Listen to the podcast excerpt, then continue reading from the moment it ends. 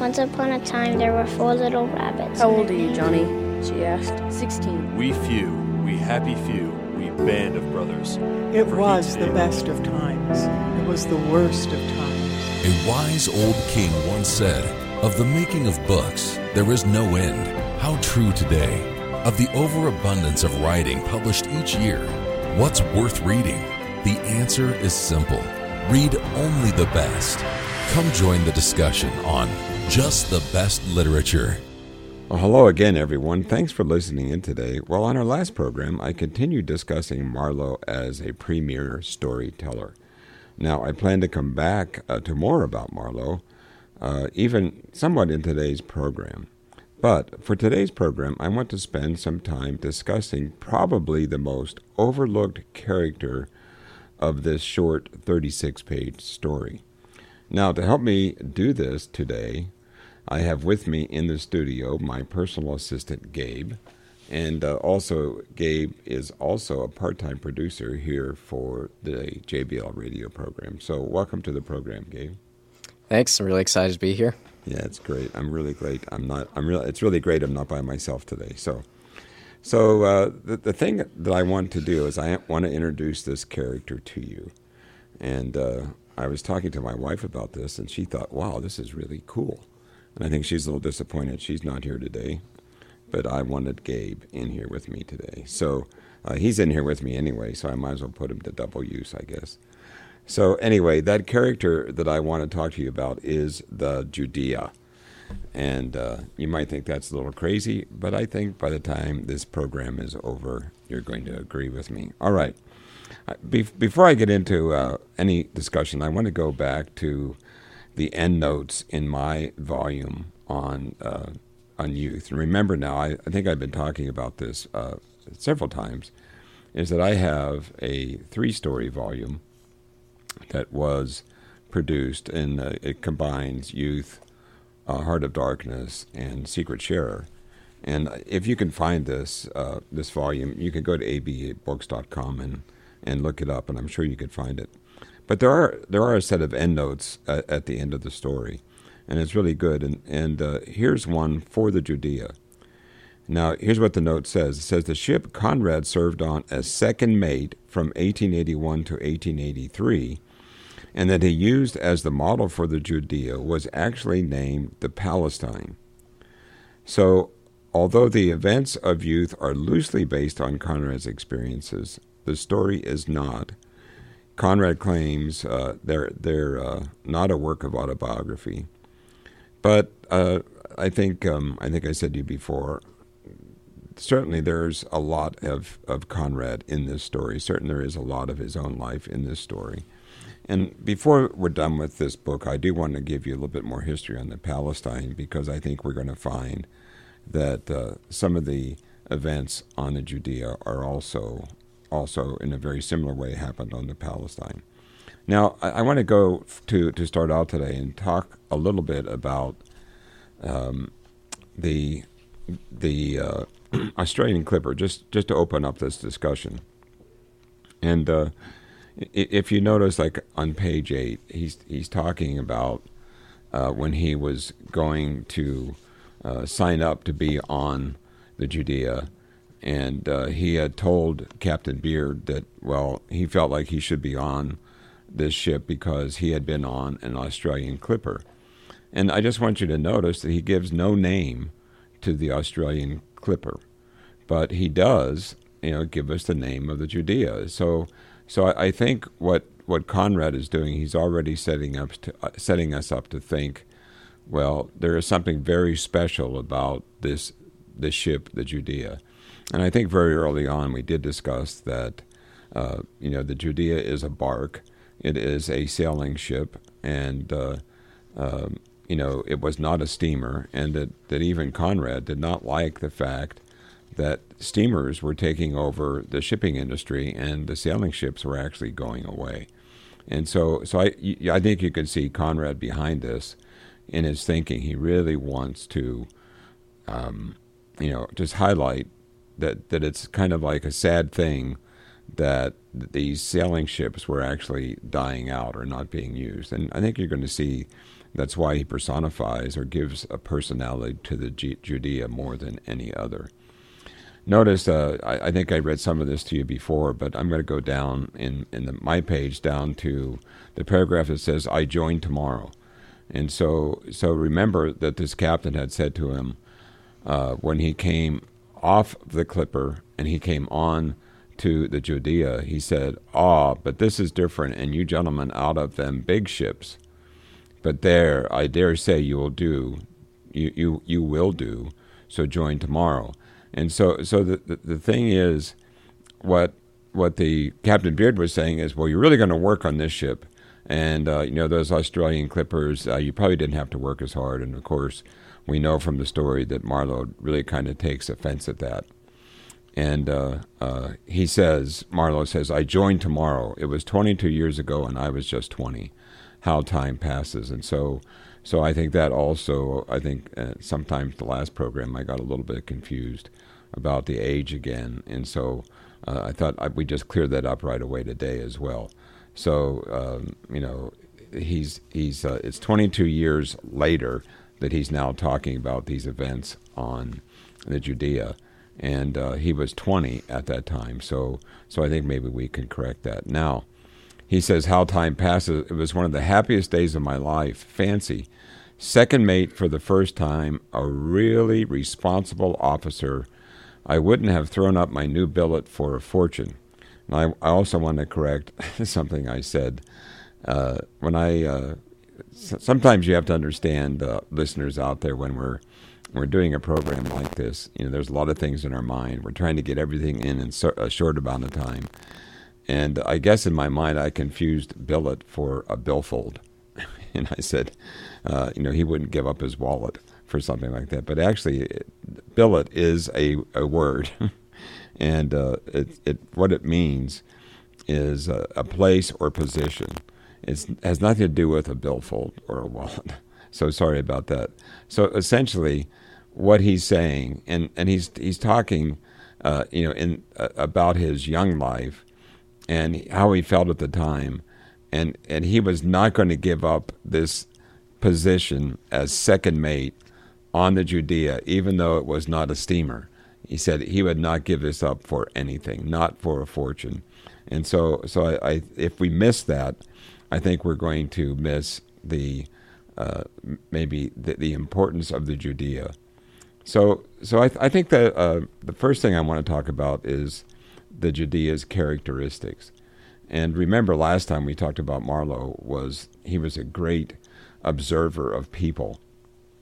And if you go through this again, it's just a short little thirty page, a thirty six page uh, story. But if you go through it, he gives a lot of really uh, let's say, colorful and clear descriptions of the Judea. And the the thing is, is is what I want you to see is if you don't want to miss it, you don't want to skip over things. And I know some people that read they they think maybe something isn't important, so they'll skip over it. But but when you have a short story like this, you really need to pay attention to every paragraph you're reading. And uh, when we look at it, he really does give the ship a personality. And there are characteristics, for example, that he would have noticed about Beard, or he would have noticed about German, or he would have noticed about Mrs. Beard. He gives in all those clear, def, uh, kind of descriptions of them. He gives the same thing to the ship. And here's what he says He said, The ship was also old. This is the bottom of my page eight. Her name was the Judea.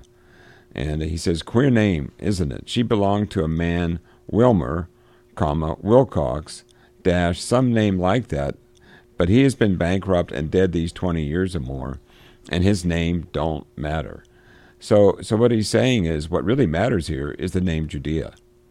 You know, the owner doesn't matter. Uh, and, you know, the Judea really does matter. It really matters to him. And notice what he goes on to say she had been laid up in a Shadwell basin for ever so long. You, ima- you may imagine her state. She was all rust, dust, grime, soot aloft, dirt on the deck to me, it was like coming out of a palace into a ruined cottage. And so, so he, he is hearkening back to this his time on the Clipper. He said, "Wow, it's like coming out of a palace, but it's, it's, he's uh, moving on to a ruined cottage." He says she was about 400 tons, had a primitive windlass, and of course, a windlass is just a, an instrument to, uh, you know, uh, lower the anchor or raise the anchor. She had wooden latches to the doors, not a bit of brass about her, and a big square stern. There was on it, below her name in big letters, a lot of scroll work with the gilt off, and some sort of coat of arms with the motto "Do or Die" underneath. And he goes on to say, I remember it took my fancy immensely. And so, so here, you know, he's uh, obviously he's glorif- he's uh, glorif- uh, glorifying himself for being a second mate, but he's also now just really impressed with this sailing ship. And notice he says there was a touch of romance in it, something that made me love the old thing, something that appealed to my youth. So so I, I, think that's really interesting. But notice he gives her, or the Judea, as much detail as he does some of the other characters. So I'm going to let Gabe now speak up here, let you hear Gabe talk to us now. So, what do you think so far? Well, I think it's interesting that he uses a um, uh, a sail ship here instead of a steamship because if you look back at like all the steam or all the sail ships, they're technically given more of a romantic feel to them throughout history. As a, and then you get to these steamships that they've built, and they're these just big hunks of wood and metal that uh, really just put out a bunch of steam and smoke, and right. it's just not really a pretty sight. Whereas seeing those sails on the horizon was a much uh, nicer view for a lot of people. Right, right. So he, he definitely, uh, he, obviously, Conrad does love love the romance. Of course, even when we get into Heart of Darkness, you're going to see um, you know that the that the actual steamship in there uh, has a lot of problems. it breaks down all the time. So, um, but the, the, the thing is, I think, uh, Gabe, the way the way I look at this is is his description of the Judea is almost very similar to his description of Mrs. Beard. And you know the the thing he said about Mrs. Beard, and I'll let you look it up for yourself, is that uh, she had a face that was all wrinkled and ruddy like a winter apple, and the figure of a young girl.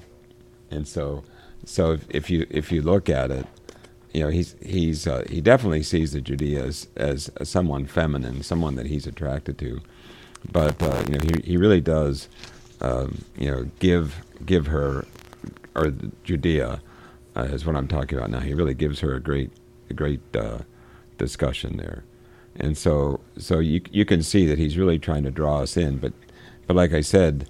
Um, if, if you're really looking for a different storyline, if you're looking if you're really looking for maybe the hidden meanings in the in the story, you're going to to really miss the importance of the Judea. She is really uh, one of the big the big uh, uh, mysteries I think in the whole story. Now, notice he all goes on to say that her motto was "Do or Die." Now, I want to go back just to one end note on this, and just to show you that uh, Conrad was really well read in literature, and um, and so remember now he's fabricating these things in his mind. He's he's putting them in there on purpose as a writer. But if you look at this expression "do or die" in the endnotes, it says the Judea's motto is based on a well-known phrase that had been in circulation at least since 16, uh, 1621. There was a play titled "The Island Princess." By, let me get, turn this page, by John Fletcher. It says, Let meet and either do or die is seen in Act 2, Scene, scene 2. The phrase has been used famously in slightly altered form in the 1854 poem, The Charge of the Light Brigade, and that was by the British poet laureate Alfred Lord Tennyson. Now, also, it was Winston Churchill that memorized the, this Charge of the Light Brigade when he was you know, in his uh, grammar school days. And uh, I think he, he uh, really impressed his, uh, you know, instructors that he could do that because he did not really like school. He kind of fought school anyway. But uh, here's what Tennyson had written. He said, "There is not, there's not to reason why, there's but to do and die."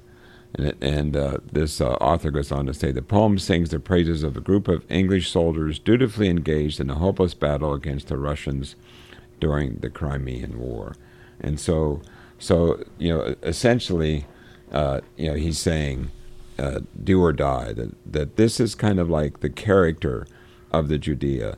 This is this is the Judea's motto for life, and um, um, as we go through the story, we actually find out that that, that there's almost like a funeral uh, ceremony for her at the end of the story.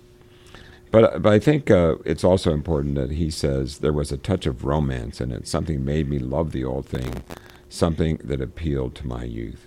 So, so certainly, um, you know, it's it's like this this ship has these feminine qualities. Now, I, I think the, some of the things we want to learn about her is it, it is on the same page at the very bottom. Is uh, some of her characteristics is one of the first things uh, we see here is is the beginning of all the mishaps of the Judea, and really in this in this short story of 36 pages, there's almost like one mishap after another, and uh, uh, some some critics, some literature critics have criticized that that it just seems like well, just one bad thing after another, but I think they missed the point of what it really helped bring out and uh, I think that's one thing about the Judea that is really important, and it's what she brings out in Marlowe, and so that's why I look at her as you know an important character. So r- right there at the bottom of page nine, you know they're finally uh, you know getting the ship out. They're getting uh, you know out in uh, out down the Thames, out into the to the uh, you know to the ocean, and uh, first thing they they hit is a gale and this is the, the bottom paragraph, you know, of page nine. Notice uh, Conrad writes, "We were a week working up as far as Yarmouth roads, and then we got into a gale. But notice it's just not any gale. Uh, Marlowe says it's the famous October gale of 22 years ago. It was wind, lightning, sleet, snow, and a terrific sea. We were flying light, and you may imagine how bad it was when I tell you we had smashed bulwarks." and uh, and a flooded deck. Now these are parts of the ship that are on on the, the top part of the ship, and uh, this gale was just really tearing them apart. It says on the second night she shifted her ballast into the lee bow, and by that time we had been blown off somewhere on the dog the Dogger bank, and so so essentially if you if you understand anything about shipping, is ships need to have a ballast to keep them stable on the water, and they were they were actually going to get a load of coal, and so they had to have sand as a ballast to keep the ship the ship steady till they could get to the port and pick up their coal.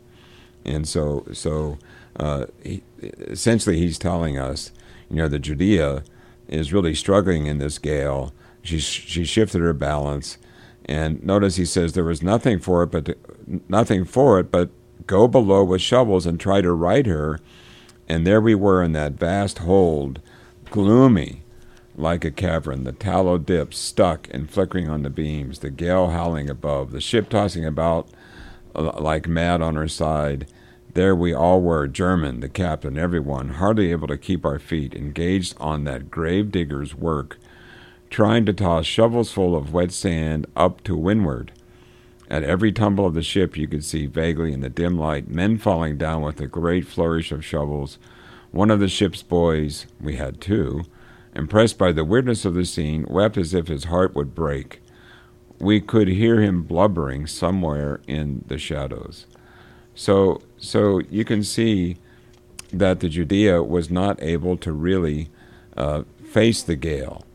I mean, she she uh, she was there, but she was really struggling.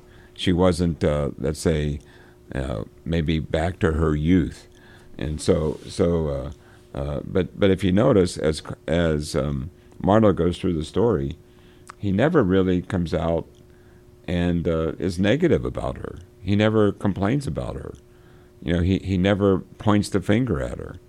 And so uh, uh, I know Gabe has read the story. So would, do you think my analysis there is good? Uh, yeah, I do. He doesn't have to say that, but he did. You know, go, go ahead. You got to say more. um, well, I do think it's pretty interesting how um, he does have a pretty positive outlook throughout the entire thing, and you know he is pretty young at this point. I think he's we we uh, made mention that he's about twenty years old at this point, and I feel like a lot of younger people, when they're in this sort of life, they don't necessarily have a lot of the cares and worries of life. So they do tend to have a more positive outlook, and they're more excited on a lot of the things uh, in life. And I think Marlowe, in this case, uh, certainly does follow that. Okay, yeah, that's why it's good to have young people here. I, I forget what the young days were like. Uh, maybe I shouldn't say that because I really feel like I'm still very young. You know, I may, I may have be uh, 68. I don't feel 68. I still feel like I'm 19. So I'm even younger. I'm even younger than Marlowe. So that's the way I feel in my mind. Someday I'll have to face reality, I guess. Uh, if we go on to the story, I think it's interesting as as we go through the next. Of course, the next mishap, mishap is uh, it's they get wrecked by a steamer, and I think that's that's uh, kind of um, again pre-planned by Conrad, and th- this is uh, um, if it this is kind of star, starting on the bottom of page ten, and it goes up to page eleven. Again, now that's that's it in my book. So notice uh, he goes on to say that they finally got rid of, uh, they got through all of the the uh, disaster that happened with the gale, and says uh, at the bottom of page ten it says they loaded us at last. We shipped a crew, eight able seamen and two boys. We hauled off one evening to the buoys at the dock gates, ready to go out with a fair prospect of beginning the voyage the next day. And so, so they were ready to get out there. It says, um, uh, he, he said that the when the ship was fast or was ready to go, it says they went to tea, and I think most people that know the English know that tea is like af- late afternoon, and it's really like a like a supper in many ways. I know the first time I went to England, uh, people invited me to tea, and I didn't know whether I wanted to go or not. And then I realized, wow, there's a lot of good food there. So uh, I learned my lesson about tea in the afternoon. He said, we, we sat rather silent through the meal. He says, Man, the old couple and I finished first and slipped away for a smoke, my cabin being in a deck house just against the poop. Now, that's another part of the ship. Said it was high water, blowing fresh with a drizzle. The double dock gates were open, and the steam colliers were going in and out in the darkness with their lights burning bright, a great splashing of propellers, rattling of winches, and a lot of hailing on the pier heads.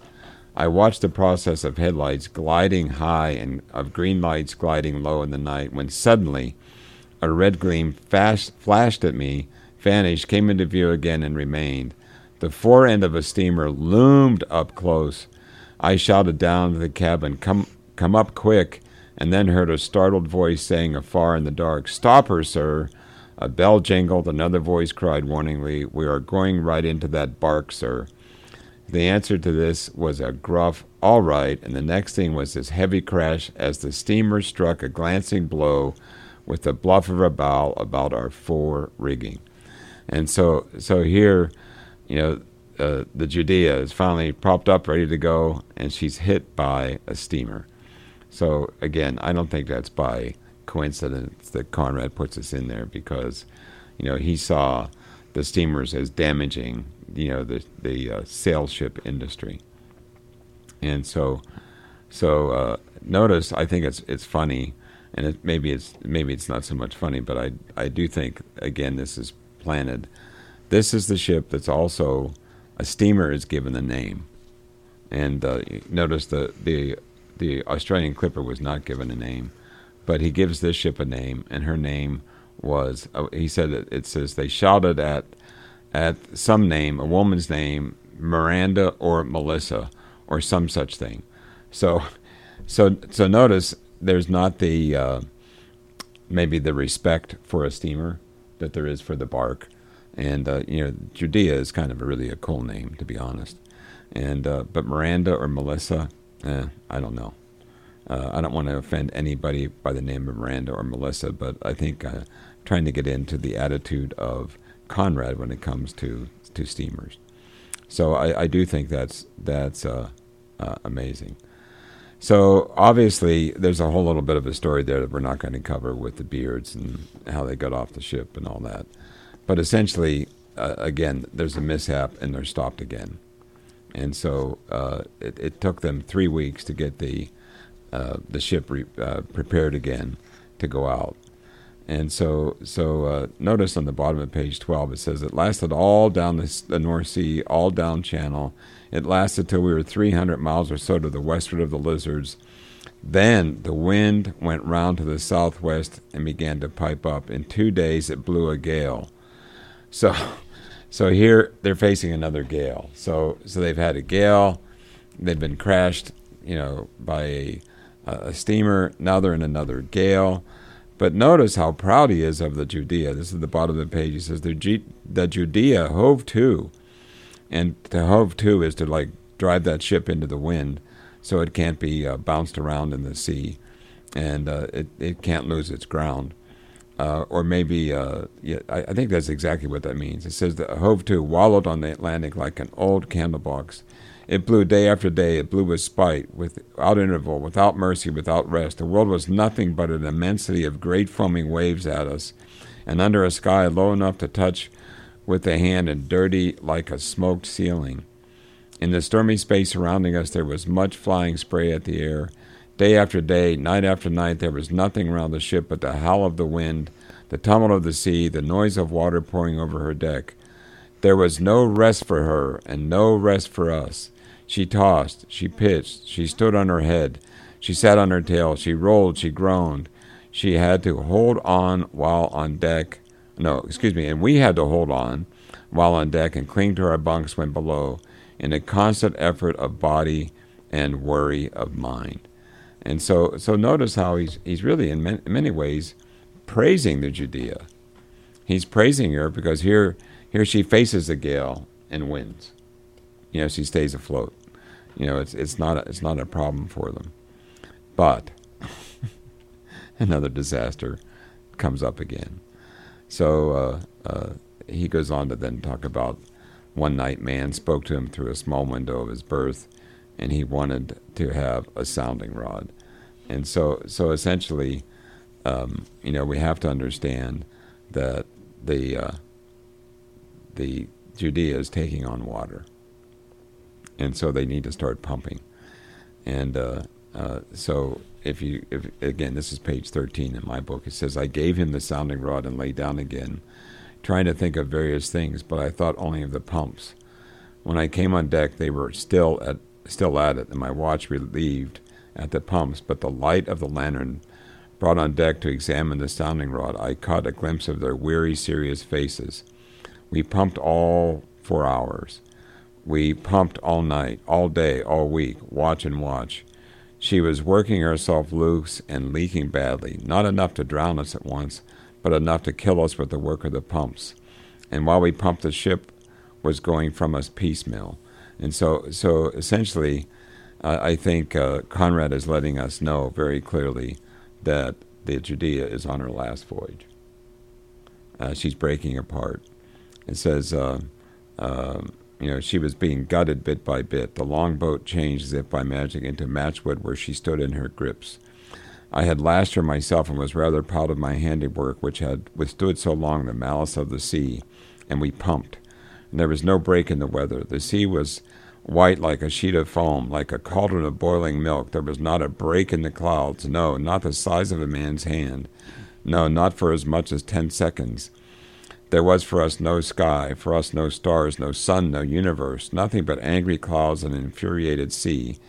We pumped watch and watch for dear life. It seemed to last for months, for years, for all eternity, as though we had been dead and gone to a hell for sailors.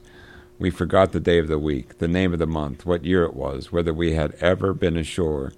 The sails blew away. She lay broadside on on under a weather cloth. The ocean poured over her. We did not care.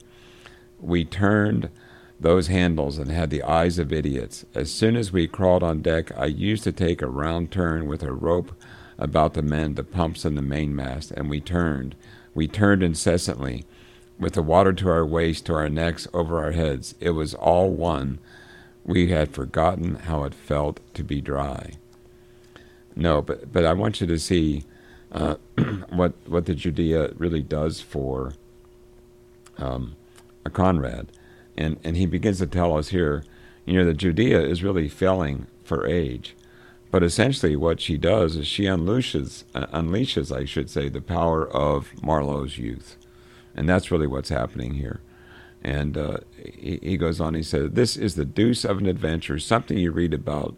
It is my first voyage as second mate, and I'm only twenty, and I'm here lasting it out, as well as any of these men, and keeping my chaps up to the mark. I was pleased. I would not have given up the experience for worlds. I had moments of exultation."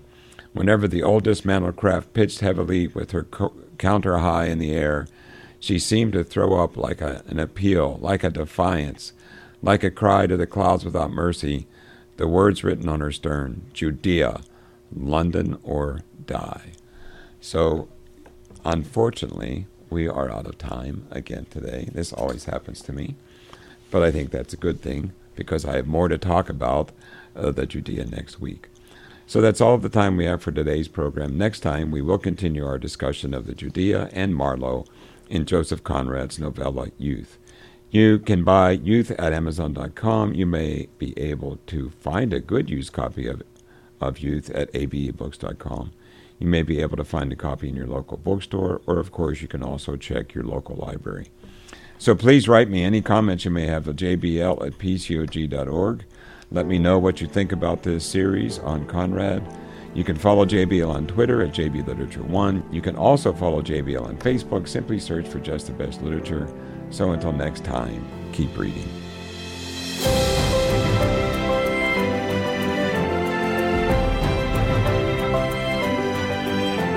You've been listening to Just the Best Literature on Trumpet Radio, 101.3 KPCG, streaming online at kpcg.fm and thetrumpet.com.